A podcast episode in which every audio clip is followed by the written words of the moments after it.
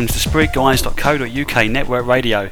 Today's guest is Dr. David Hamilton, who worked in the pharmaceutical industry for four years after gaining his PhD.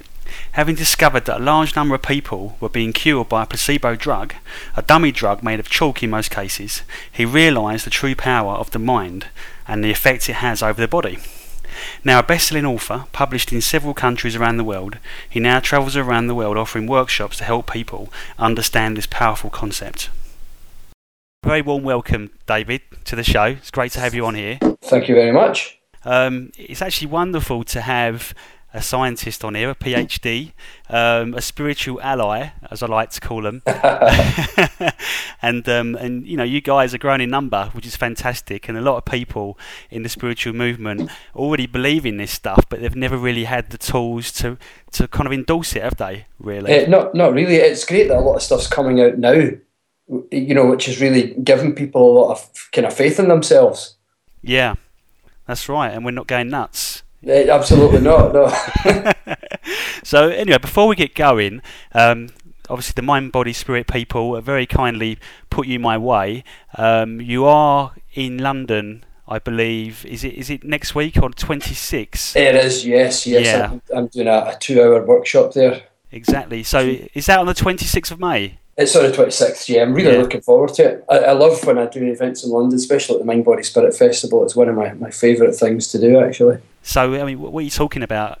Uh, why, why kindness is good for you. It's a kind of workshop on all the different reasons, really, why uh, being kind, being showing caring behaviour, uh, whether that's compassion or even counting your blessings, how that actually has an impact on the health of your body, so how it impacts your brain and how it impacts your heart, and even teaching some little tech, some little techniques that actually can help people to to uh, to generate those kind of health benefits in their own bodies. I know you've got quite a lot of books out there. You do four and counting. yeah, it's fantastic. Because I've seen you speak. Actually, I think I see you two years ago, and um, what I found really interesting is because I always want to give the, the listeners some context around your background and where you came from.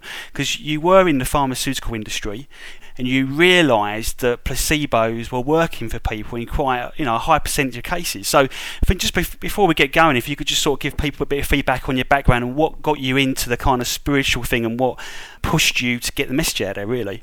Well, really, what, what happened was I worked for one of the world's biggest pharmaceutical companies, and my, my main job was was developing drugs for cardiovascular diseases, which is diseases uh, of, of the heart.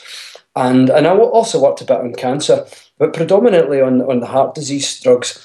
And what fascinated me is when we sent the drugs for, for medical trials, you know, you might expect 80 people out of 100 to get better on the actual drug or 70 people out of 100 but when we compared them with people who got placebos which really i mean placebos generally are made of nothing more than sugar or chalk you know blackboard chalk mm. and uh, and yet so many people sometimes 60 70% more people got better on the blackboard chalk yeah. because they thought they were getting the drugs and for me that was much more interesting than actually making drugs so while i for the, the four years that i was there you know, I, I really wasn't that interested in making the drugs because I was so fascinated with, with the power of the mind. Where all my colleagues were saying, "Look at that, the drug is eighty percent effective," and I'm going, "But look at the placebo; it's seventy percent effective. Isn't that more interesting?"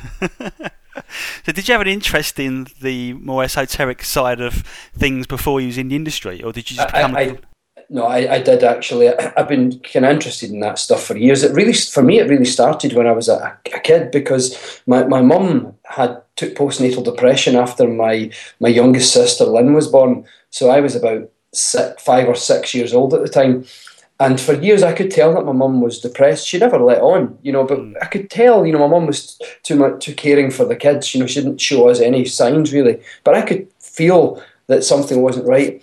And I remember I was on a, a trip with. I just got just started high school. I was eleven years old, and the school te- one of the school teachers took us on a trip to the local library. And I know this sounds a bit corny, but a book actually fell off the shelf. Mm. And you know, I, I might have nudged the shelf or not, I don't know, but the book fell off and it was called The Magic Power of Your Mind. And I thought, oh, that'll help my mum. Now, having I just had a, I just had a feeling it would help my mum.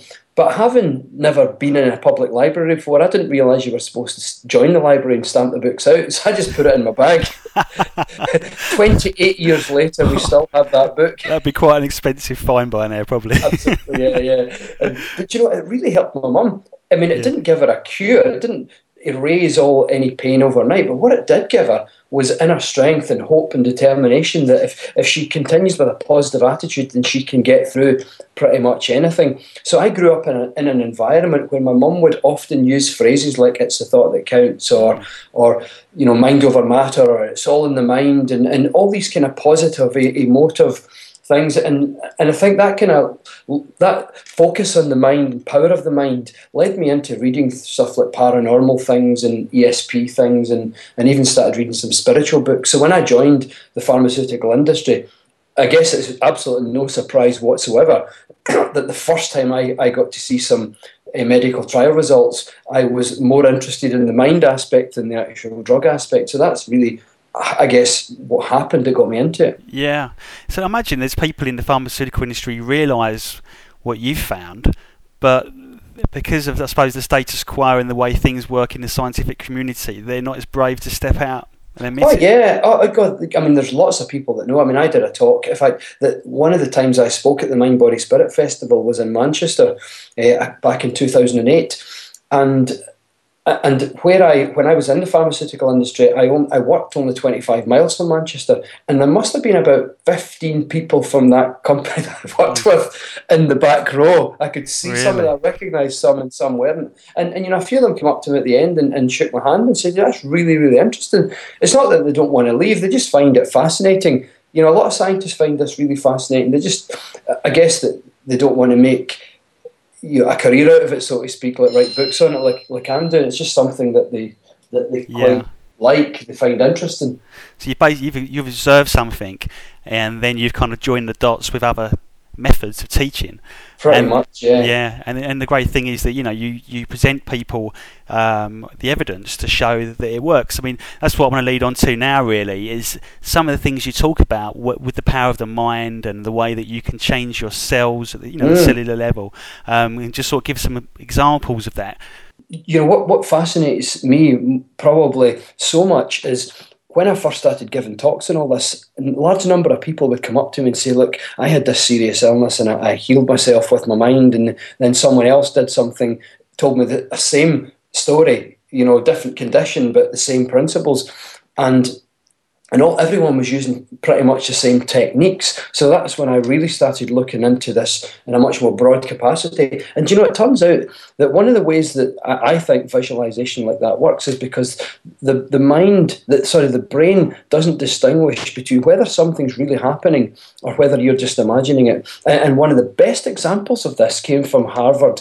Uh, and what the what the Harvard uh, neuroscientists did is it had volunteers playing a, ser- a basic series of notes on a piano. So a basic scale using each of their fingers where they would go something like plonk, plonk, plonk, plonk, plonk, plonk, plonk, plonk, plonk, plonk, plonk, plonk, plonk, plonk, plonk, plonk, plonk, plonk. And they had to do this over and over again, repeated a repetition repetitively of the same thing for two hours straight. And they had to do it on five consecutive days. So Monday, Tuesday, Wednesday, Thursday, Friday. Now each day the scientist would look in at the brain. They would scan the brain and using a technique called transcranial magnetic stimulation, which actually allows you to look at the individual areas connected to the finger muscles and see if they've actually changed. And what they found is the areas, the area of the brain connected to the finger muscles, because they had been doing this, playing these notes over and over again, had indeed expanded and grown substantially. You know, some estimates are something in regions of 30 to 40 times increase in size. Uh, but, but where it gets really interesting is a separate group of volunteers, instead of actually playing the notes with their fingers on the piano, they had to do it in their minds. So the first group actually sat in front of a piano, played the notes. The second group did it in their minds. So they had to go plonk, plonk, plonk, plonk, plonk, plonk, plonk, plonk, plonk, over and over again in their minds for two hours straight, on the, again on the five consecutive days. But astonishingly, the, the, the brain scans looked identical for those who had actually played the notes and those who had just done it in their minds. So, in other words, the brain wasn't distinguishing between who was really playing the piano and who was just making it up in their mind. In other words, what you imagine is causing you know, massive changes in the brain. You know, yeah. not just chemical changes in the brain, but actual structural changes in the brain. This is where the brain's structure is actually changing. You know, in a sense, like a muscle. Many neuroscientists use that analogy. Yeah. That if you go to the gym, you exercise a muscle, the muscle gets bigger, it also becomes more dense. So the brain is quite similar. That if you exercise certain parts of it, then those parts begin to grow. So it makes you wonder because obviously, if you do a lot of weight gain stuff, you need to eat a lot of protein and yeah. the right diet. So I imagine could I mean could you do the training in your head and then imagine that you're eating loads of protein as well? I wonder if that you know, that's a that's a really good question because actually many scientists have addressed really that exact thing.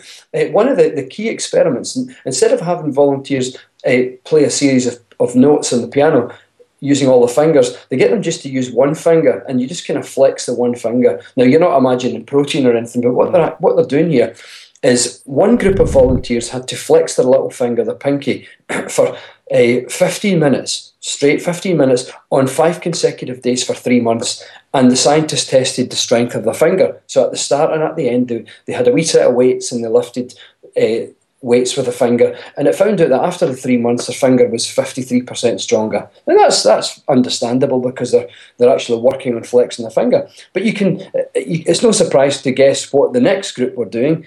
They had to do it in their minds. So they had to just imagine flexing their little finger, not actually doing it, but just imagine it. But incredibly, after doing this for 15 minutes a day, five days a week for three months, their finger had got 35% stronger.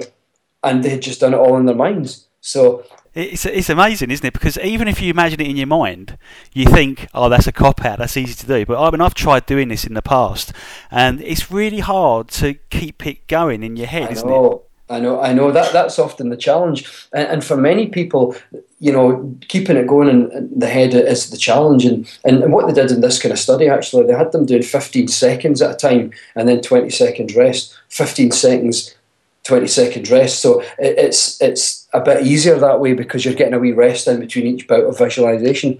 But th- there's many ways that you can adapt the way that you're visualizing something to make it easier, and it's not as hard to keep up. You know, some people make them kind of funny, add some wee elements of, of comfort into them, or wee laugh laughter parts into them.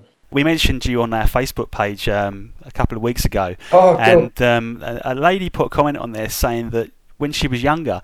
I'm sure she mentioned it was either a young kid had a cancer or leukemia, something like that anyway. And um, he, in his in his case, um, he cured himself, and the way he did it apparently was he was when he was playing Space Invaders, he was imagining that all the aliens were the bad cells in his body, and he was shooting mm. them all away. Um, and it apparently cured him. But I know you have to be careful when you we say things like that in case people jump on the bandwagon and have a go. Um, but it's quite an interesting thing, isn't it? That the power yeah. of the mind. Yeah, you know, I've heard that type of story so many times. I mean, a large number of times. It's amazing that so many people are using the same kind of strategies. Uh, and you picked up on a good, a nice point there you know, like be careful about saying these kind of things. What I always say to people is when you're visualizing something like, you know, imagining the, the you know, any bad cells, I suppose, are little aliens and you're blowing them up, or whether you're melting tumours in your body or whatever. Uh, it doesn't mean that you have to give up your medication, your drugs, or your therapies. You know, I always recommend to people keep whatever you're doing, keep doing it. You know, if, if you're meeting with a consultant once a month, and keep meeting with a consultant. Do everything they tell you to do. But in addition, use your mind. You know, you know, I actually call visualization like this targeted positive thinking. So, in other words, you're, you're targeting your positive thinking directly on the part of the body that you want to heal. So you're not changing anything else because I guess whatever else you're doing, whichever you know medication or whatever therapies, holistic therapies or so you're taking, you have to think. So, what visualization or targeted positive thinking does is it tells you what to think about. So, it's just really focusing your mind to supplement whatever else you're doing. Yeah. So basically, I mean, we're like a biological machine, right? And um, the way we think appears to affect us at a cellular level. And um, I know from remembering what you spoke about a while back, a couple of years ago, that you've got sort of techniques for changing the way we think to sort of help that. Oh yeah, I mean, there's there, there's plenty of ways that you can, I mean, change the way that you think. I mean, uh, classically, people ask me the question, you know, if I think negatively a lot, can I become more positive? And in, immediately the very fact that they're asking the question suggests that they're actually motivated to do that. Mm. And, and, there's a large number of ways to do it. But one of my favourite actually is so incredibly simple. It's there's a a, wee, a book called A Complaint Free World, and you can check out their website, complaint, a complaintfreeworld.org, and you get these wee purple bands, and you put a band on your wrist. You can order the bands from the internet, you get them free, uh, and you put one on your wrist, and it's a complaint bracelet. And every time you complain, and broadly, what that means is every time you complain or moan or criticise someone or unfairly judge someone, then uh, you've got to move your band from one wrist to the next wrist. So, and then you complain again, or you moan, or you criticise, or you're you're wallowing in negativity, for example. Then you've got to take it off and put it on the other wrist again, and you find yourself going through the day continually changing it from one to the next, one wrist to the next. But what that does for you is it absolutely makes it very clear how how you act and, and how you think and what you're actually like most of the time. I mean, when I first got my band, and here's me, I give lectures on positive thinking, hmm. right? And I changed my band about ten times in the first day, right. and and the challenge is to go sit, it's to go uh, 21 days without complaining. You know, it's, it's a 21 day challenge really. And, and it actually took me about four or five months to be able to go it. Because every time you've if you get to like day 14 and you complain then you've got to take your band off put it to the other wrist and go right back to day one again. But what it what it is is very very highly effective for people to get them to change the way that they're thinking. And people often frequently report when they do something like this that they feel much better at the end, that they've actually trained themselves to be more optimistic, to be more positive. It doesn't mean be afraid of negative thoughts, don't think negatively. It's only a 21 day period. It's just a training thing, really, where it helps you to learn, to catch yourself, to become aware of the sort of things that you're thinking about. And when you become aware of what you're thinking about, you're more likely to be able to choose what you focus your mind upon. So that's probably one of my favourite ways yeah. to do it. There are many other things that you can do, but that's probably my favourite one.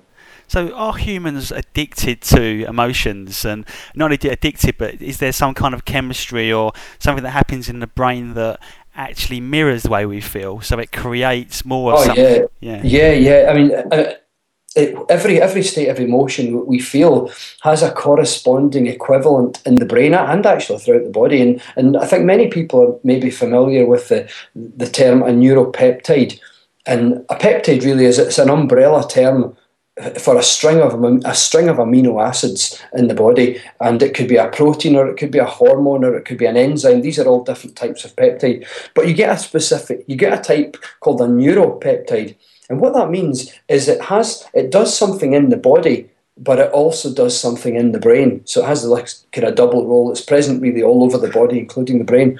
And neuropeptides are often referred to as informational substances, or even the biochemical equivalent of an emotion. So you feel like compassion, for example, uh, then there will be a neuropeptide or a, a, couple of neuropeptides associated with that that emotion.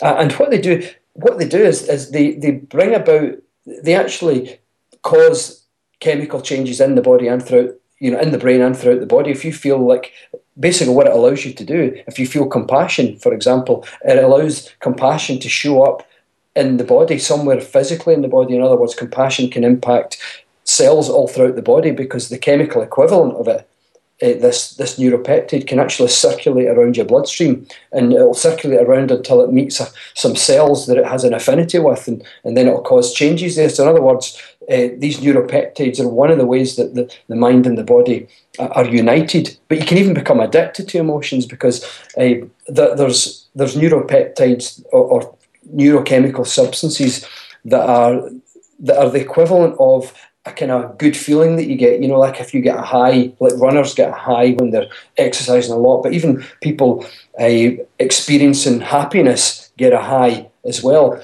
And, and that that the chemical equivalent of that is the brain's natural versions of morphine. So hmm. just like morphine and heroin, which are both opiate drugs, can be addictive, so the brain's natural versions of certain emotions can also be addictive. It's kind of strange how the body works, isn't it? Because it's yeah. almost like it's it's like perpetually creating the things that you don't want and the things that you do want. So if you obviously don't want to be depressed, but then you're teaching your body to be depressed and produce more depressing uh, chemicals. yeah, yeah, yeah. Right. Yeah, it's, it's funny that the body seems to re- the body really reproduces everything that we're focusing on most of the time. But but what I, I, I I say to people, it's something I mentioned just briefly a moment ago, is is, is never be afraid of, of a negative thought or, or, even being depressed for a short for a period of time because short-term patterns of thinking and feeling do not don't actually do any damage to the body at all. I mean, the, the body has a very well adapted capacity to regulate itself and, and balance itself. So even a couple of days of anger and frustration is can be very, very healthy because, you know, getting things out of your system, it's better out than in, so to speak. But it's the long term patterns of thinking and feeling that can have an impact in the body. So, if a person was angry and frustrated all the time over a long period of time, then that would certainly increase the, the risk that that there would be problems in the body, possibly even heart heart problems, because they're t- classically associated with you know anger, hostility, aggression, those kind of things. And so it, it's it, it's nothing to be afraid of having a wee negative thought or even feeling depressed for a wee while. It doesn't do any harm to the body. It's the overall long term patterns that that actually affect the body because the body does regulate itself and stabilize itself very very efficiently. So is there a thing with the brain as well, with like a, neur- a neural net in the brain that kind of keeps jigging around, and the more you train it, new uh, connections are made? Absolutely. In fact, you know, scientists, neuroscientists call that phenomenon neuroplasticity.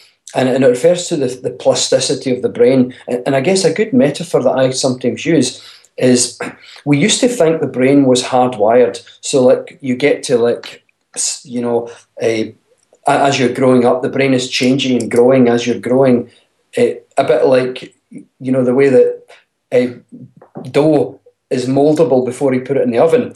But when the bread, but when you put the bread in the oven, the dough in the oven, it comes out as hard. It's got a crust on it, and that's it's it's hardened. And the the metaphor used in neuroscience is that because sometimes uh, what we used to think is when you get to about 16, 17 years old, your brain is a bit kind of moldable, up to that point, but then you, it's almost like putting the bread in the oven because uh, the brain becomes hardwired after that point. And many people believe that when you get to like that kind of age, the brain is hardwired, is impermanent, you can't change it. But actually, that's been completely overturned. And it, it's more like the fact that you never put the dough in the oven. So the brain is constantly changing you know, right up to the last, it's, it's changing like dough really, right up to the last seconds of your life. And it's changing around the things that you're doing, your habits, your, you know, what the things that you're thinking about, even even your thoughts are causing this neuroplasticity, and that's what that study I talked about earlier with the piano study when people were going plug plug plug plug plug plug plug plug, plug in their minds or on a piano. That that was neuroplasticity in action. People just imagining playing the notes was causing this neuroplasticity in the brain. In other words, the brain was growing and changing like a muscle. So it's actually always changing, and, and it's it's been I pointed out in a couple of individual papers that the average time it takes to, to break a habit and rewire a different way of thinking and behaving is only 21 days. You know, so if a person has like a, an overall habit of acting in a certain way or thinking in a certain way, the moment they stop and commit to acting or thinking in a different way, some of the, the, the connections, this neural net that you referred to, some of these neural, neural connections in the brain begin to unpick themselves it's almost like you've got two trees beside each other and branches overlay, overlaying, interconnecting the trees, and all of a sudden the branches begin to pull back and shrink back, leaving a gap between the two trees. And that's really what's happening in the brain as you stop behaving in a certain way or stop thinking in a certain way is that the neural net, the branches begin to unpick themselves, and then a different part of the brain begins to grow, like a muscle almost and that's associated with the new way that you're behaving or the new way in which you're thinking, and branches begin to grow there instead. So a neural net and then becomes more dense there. So you literally you unpick some areas of the brain as you change your behaviour, and you you forge connections in other parts of the brain, and to tip from a dominance of one way to a dominance of the other way on average can take about 21 days. I mean, that's a, a generalization for the average person, for the average kind of state. But it definitely shows that, that the brain does wire itself and rewire itself almost continually. It's interesting because I've got an interest in autism. My daughter's autistic, and I do a lot of research in it. Right. And um, there's there's a book out at the moment called The Horse Boy, and the guy who wrote it, his son's autistic. And what he Oh. found was when he got onto a horse, because he was constantly balancing, it was stimulating the brain somehow, and he was able to speak and become a lot more coherent. Yeah. Um, there was another thing on the TV the other day about an autistic boy who couldn't read and write, and he got into doing ballet and dancing, and within nine months he was reading and writing. So That's something. incredible. Do you see what I mean? The stimulation through movement is doing Yeah. something in the brain, opening all possibilities up. Absolutely. Um, I, I think there's so much that we're learning now that we never even conceived of before. I mean, the, the fact that the, these examples you've given are showing that the brain has an incredible capacity to, to change and to grow. And it's and, and you're absolutely right. It's, it's certainly not that hardwired thing that we used to think we had. I mean, even when I was at university from 1988 to 95, I had learned that the brain was hardwired, but it's only been in the last, you know, 10 years, in fact, since I left the pharmaceutical industry, that a lot of the research in neuroplasticities came out, showing that, you know, you're absolutely right, the brain is constantly changing, and, and there is so much capacity there for change that we've never really considered before. And those examples you've given, that, that should give hope to a lot of people that uh, finding a way around certain conditions is absolutely possible. Yeah, no, indeed, it does. It does. Um, so another thing I just wanted to talk about as well. You do some work with the like the is it quantum field? You do like a quantum kind of um, Yeah. healing. And I've got a question, got a couple of questions I want to ask you on this Oh, because for um, it, yeah. I did ask some people to send some questions in as well. And Right, um, excellent. can I read them out to you? Of course you can, yeah, Okay. please. All right. So the first question is um, I've been practicing getting into the quantum field to change things, but sometimes I'm not sure whether I have actually done anything because I don't feel any changes. Can you ask David how. Um, how do you actually know that a change has occurred, and does it only occur if you feel something, or it only requires the intent and acceptance that it has happened, a more knowing sense rather than a feeling sense? Eh, that's, that's a really good question. I, I think a lot of people get get kind of hung up thinking that I've got to remember the exact process as I go inside the body and then I have to feel something. But it's not actually necessary. Although I, I talk about all the steps, so you go inside the cells, then you go in, you imagine going inside the DNA, inside the, the DNA, inside the atoms, to the to the, the, the particles, the night sky, and then you're at the quantum field. Uh, it's more of an intent process. What this is really doing, it's it's focusing your mind in such a way that you're acknowledging, as we imagine going down to the quantum field, what we're really, what's really going on is that we're acknowledging that looking inside a disease or a condition, we're, we're acknowledging that it's not permanent because we're viewing it as waves of energy. Whereas if you look at a disease condition in the body, it, it's like a solid thing, perhaps, and, and it, it seems therefore more or less permanent or, or certainly harder to shift. But when we imagine going inside of it till we get to the quantum field, what we're doing is we're imagining it now as waves of energy. And deep within us, we intuitively know that a wave is not permanent. I mean, you can t- see that the next time you're sitting in the bath and you, you see a wave, you, you make a wave with your finger, and then the wave will dissipate. In other words, it's not permanent, and you can also change a wave. So, what we're really doing is we're acknowledging, and you don't even have to be thinking about this, so it's not permanent thing. You, your, your brain, your, your mind automatically acknowledges that this is true. So, when we're doing a quantum field healing, what we're by acknowledging this, what we're really doing is tapping into a, a state of belief inside our bodies. And as we know from placebo research, that believing something activates the power of it, really. And, and the question about do you have to actually feel something? No, definitely not. It, when a person does feel something, all that actually does is it gives you even more belief that it's working. But if you don't feel anything, it doesn't mean there's nothing working. And if you can, even just acknowledging that you don't have to feel anything, uh, even acknowledging that is absolutely fine. That sometimes you get the impression that nothing's happened when you start thinking, oh, I'm supposed to feel something. But if you keep thinking I'm supposed to feel something and you don't, then you, the belief is actually kicking in in the wrong direction. So we're not getting the, the beneficial effects. The, the, the best thing to do is just do it and trust that whatever you're doing is absolutely right. Because because it is just a pure intent process. If your intent is to heal, then that's all that actually matters. So also another question we got as well: Can you can you just heal it and change the illness or the condition um, without actually knowing or understanding how to heal it? or having any nutritional kind of um, knowledge on it? Can you sort of be a layperson and just send the healing without understanding how it's healed? Mm. Do you know? I think we do that all the time. I think we, we're continually healing our bodies and not even aware that we're doing it without having any knowledge of things. There's probably, I mean, there, there's disease causing situations in the body frequently that just appear and then disappear seemingly on their own accord. And and many times the mind or, or attitude is, is probably playing a role Uh, in all that. Uh, and I, I personally feel that people don't really need to sometimes knowing too much about something can complicate things in our own minds because we, we get this idea, oh, that's really difficult, then there's so much there that needs to be fixed. But sometimes some people get better effects and visualizations when they know very little about something because their own mind isn't getting in the way, thinking, well, I have to heal this part, then that part, then that part. And then these cells have to turn round to the left instead of to the right. And sometimes just having a positive attitude or just saying, right, this is going away now, I'm getting better and I choose to get better now, just saying that sometimes is enough for people because it's, it's giving that boost in their attitude, giving the, the bodies that wee bit more energy. So what's what's an easy way for people to get into this state? You know, obviously people do meditate, don't they?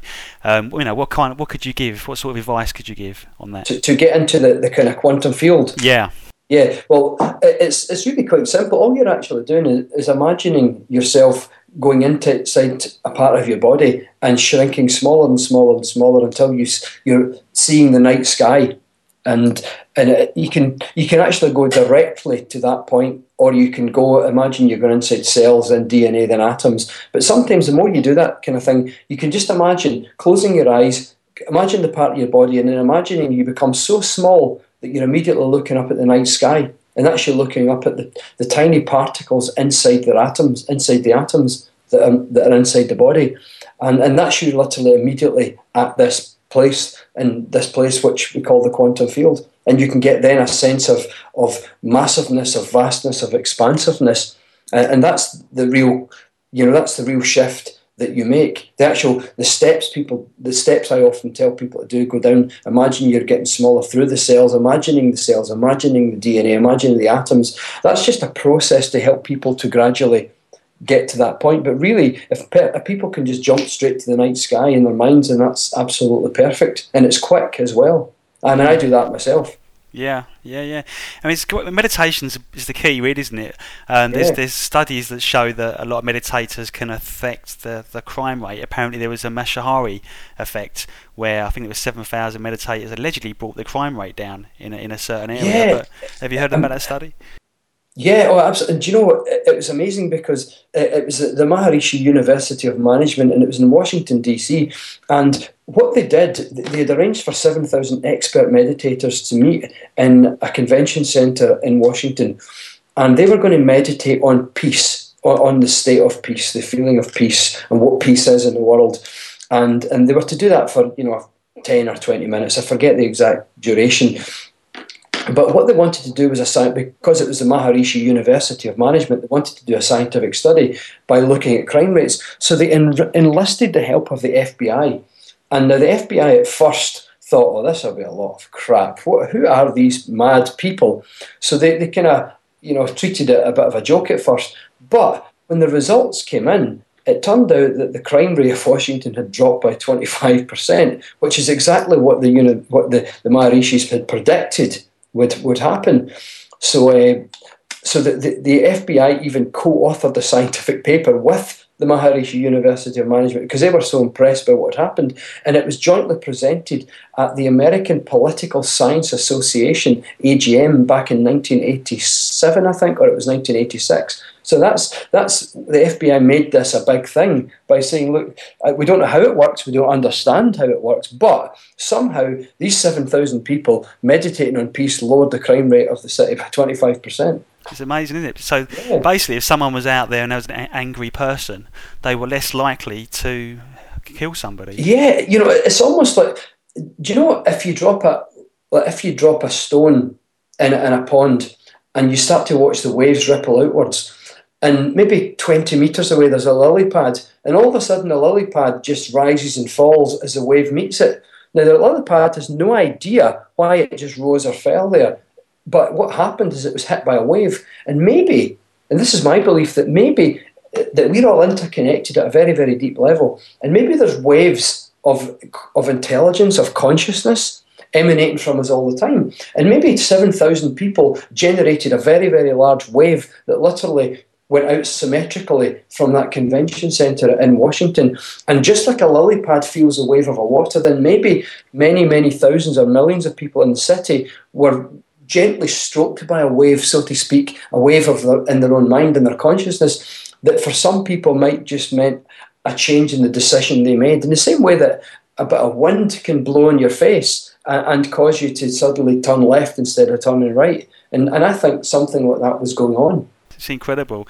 Are, yeah. you, are you familiar with the work of Cleve Baxter? Oh, oh, is that the, the the plants guy? He's the plants guy, but he did another experiment where he, he put someone's cells into a petri dish, and they, he wired them up to the um, uh, you know the, the lie detector, detector, thing. Yeah. yeah, and then sent the guy across you know hundreds of miles. I think it was hundreds of miles, but he was out and about anyway, miles away, and they asked him to make a note every time he was stressed happy or whatever. Right. And his cells in the lab um, reacted instantly to his See, emotions. That's incredible, eh? That's amazing. I mean, I've, I've heard a few stories like that, but I hadn't heard that one in particular. But that, that is amazing. I mean, I, I, absolutely, passionately believe that at a very deep level, everything is interconnected. I mean, absolutely everything is interconnected. And of the whole universe is dancing to the tune of your thoughts, mm. you know, and the tune of your, your ideas. And when you even imagine something that you really want to happen in your life, you're literally sending a wave that carries that image that carries that image with it, that carries your your intelligence, your stamp with it, that carries your hopes and dreams with it. And that wave is touching people all around the world and touching things all around the world. And and sometimes uh, people who can help you suddenly find themselves for no apparent reason just just drifting into your life and you end up getting the things that you want because you've actually pulled people into you because they've been touched by your wave. And I actually look at the world like this. Yeah. This is how I understand things. See, basically, what you're doing when you're out um, giving lectures and you're telling people how it's all connected and everything, yeah. right? And um, the way I, I think I see it is that the more people that believe this stuff and realise that it's possible, yeah. can you imagine what that's going to do to humanity? I, I know, I, I know that there could be people talk about a tipping point, you know, when but what would what would happen is, is so many people would suddenly understand that their their mind matters, that what they think about matters. I mean, there's a there seems to be a, a growing swell of people who now understand you know that their thinking does actually affect their health their thinking does actually affect the circumstances of your life and that's really emerged a lot in the last 10 years, but even the last two or three years, it's happened more and more. But what eventually comes out of this as well is people's natural tendency then to, to, to express who they really are. And I think we're all spiritually, but also genetically wired to be kind. And, and caring people. And I think what spontaneously arises out of us when we do like spiritual practices which are associated with this eh, is we we become more gentle, we become kinder towards each other. We, we care for each other more. And if and that is my prediction that the, the side effect of this change of understanding that we're all connected and, and our thoughts matter in the world, the side effect will be the world becoming a much more gentle and kind and compassionate place because that's naturally who we are and we're just literally expressing ourselves. Exactly. So if you imagine the, the 7,000 meditators, imagine if everybody was just doing that naturally.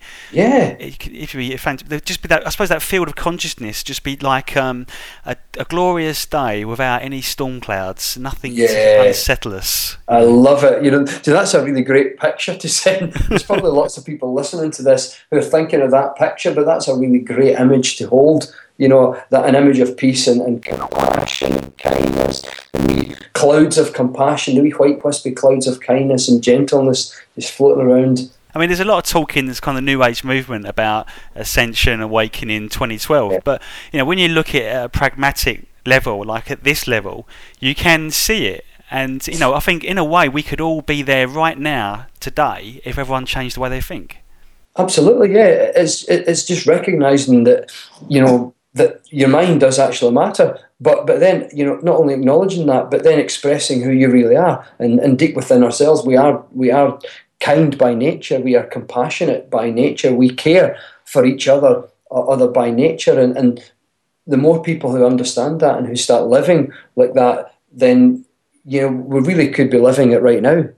So, is there any kind of affirmations that help um, people that to make you happy? You know, to because sometimes we forget. It's easy to sort of get into a bad mood, forget you know this stuff, and then before you know it, you're back to where you started. You know, do, do you yeah, know what I mean?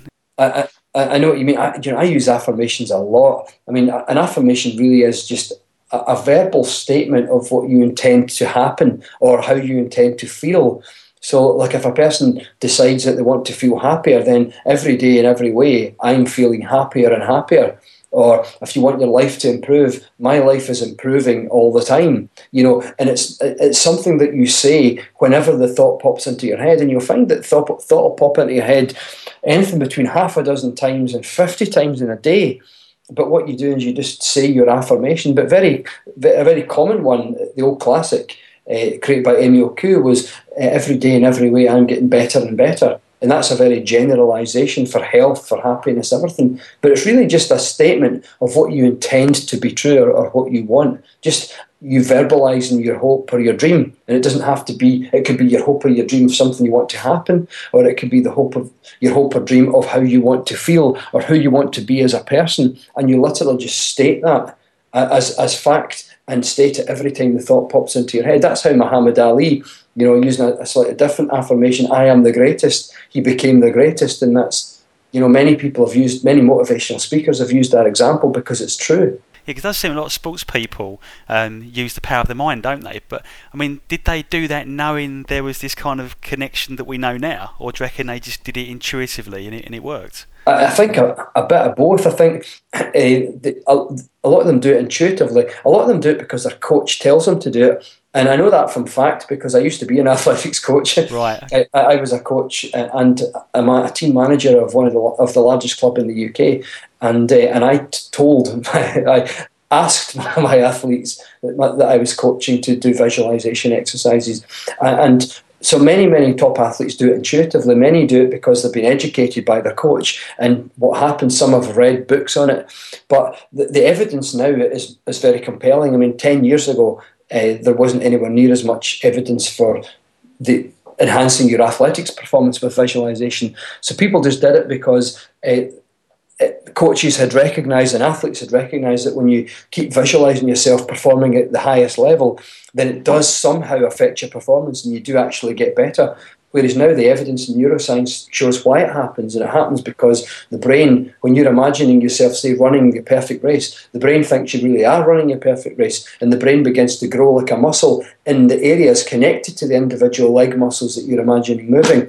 And that sends a signal to the individual muscles, so the individual muscles begin to grow. So we understand how it works now, but athletes mostly did it intuitively or because their coach had educated them in it, you know, several years ago. Yeah, because I used to play drums. I still got my drums. I don't play them as much anymore, but I used to have like uh, go really intense on it for about one or two days, do oh, yeah. nothing for about a month, go back in there, and the thing I, I struggled to play, I could instantly play it, no problem. Yeah.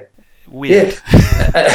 it's, it's funny that because you, you try to do it a wee bit, but even just dreaming about it and thinking about it in the in between time does wire the brain such that when you go back, you're an expert. Not yeah. quite an expert, but you're far better at it than you were before. But my, see, my drum tutor at the time, he said that he used to sit there on the sofa um, pretending to play the drums. Yeah. And, you know, he wasn't a spiritual person, but he, he was just saying that's what he did. Intuitively. You know, intuitively. You're, you're, yeah. That's the intuitive bit, yeah. Yeah, and, and, and it really, really makes a difference because whatever you're imagining, you're pretending to do, is actually wiring your brain, and that's sending a signal to the actual muscles that you're imagining using. You, you know, so if you're imagining playing the drums, then you're actually your brain is sending a signal to the muscles and your muscles are actually twitching in such a way at a submicroscopic level but in such a way that the muscles actually get used to moving in a certain way and the brain gets used to processing things in a certain way so that when you actually come to do the drums it's far far easier i mean scientists have actually studied this for for guitar playing people who novice guitar players to imagine playing songs and playing chords and when they actually come to play the, the guitar they're much better than people who have not done the, the, the visualization fantastic. So I know that you've got you've got the Mind Body Spirit coming up. Have you got anything else coming up this year? Where people where people can go and see you? Uh, oh, I've got so many events. I, I, I can't count. I'm, I'm actually at a, I've got the Mind Body Spirit Festival next. About that's the twenty sixth. Uh, I've got oh, I've, I've got another work another workshop in London actually on how your mind can heal your body, and that's at, in Camden Market at a place called Alchemy, and that's the first Saturday in in June. And then the very next day, I've got an event in Cambridge with my, my friend Heidi Sawyer, who's a psychic, and we're doing a kind of joint event together called Past, Present, and Future. So, but I, I've got, I've really got about two or three speaking events per week all around the UK. So if anyone wants to find out, you can either just check on my website, which is drdavidhamilton.com, or check on my Facebook page, or even follow me on Twitter. And I usually list events that I'm doing on those things as well. Yeah, so you're quite a busy man, really, aren't you?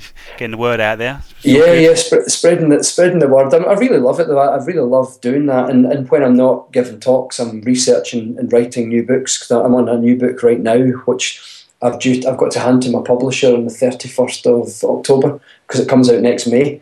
So I really need to get more work.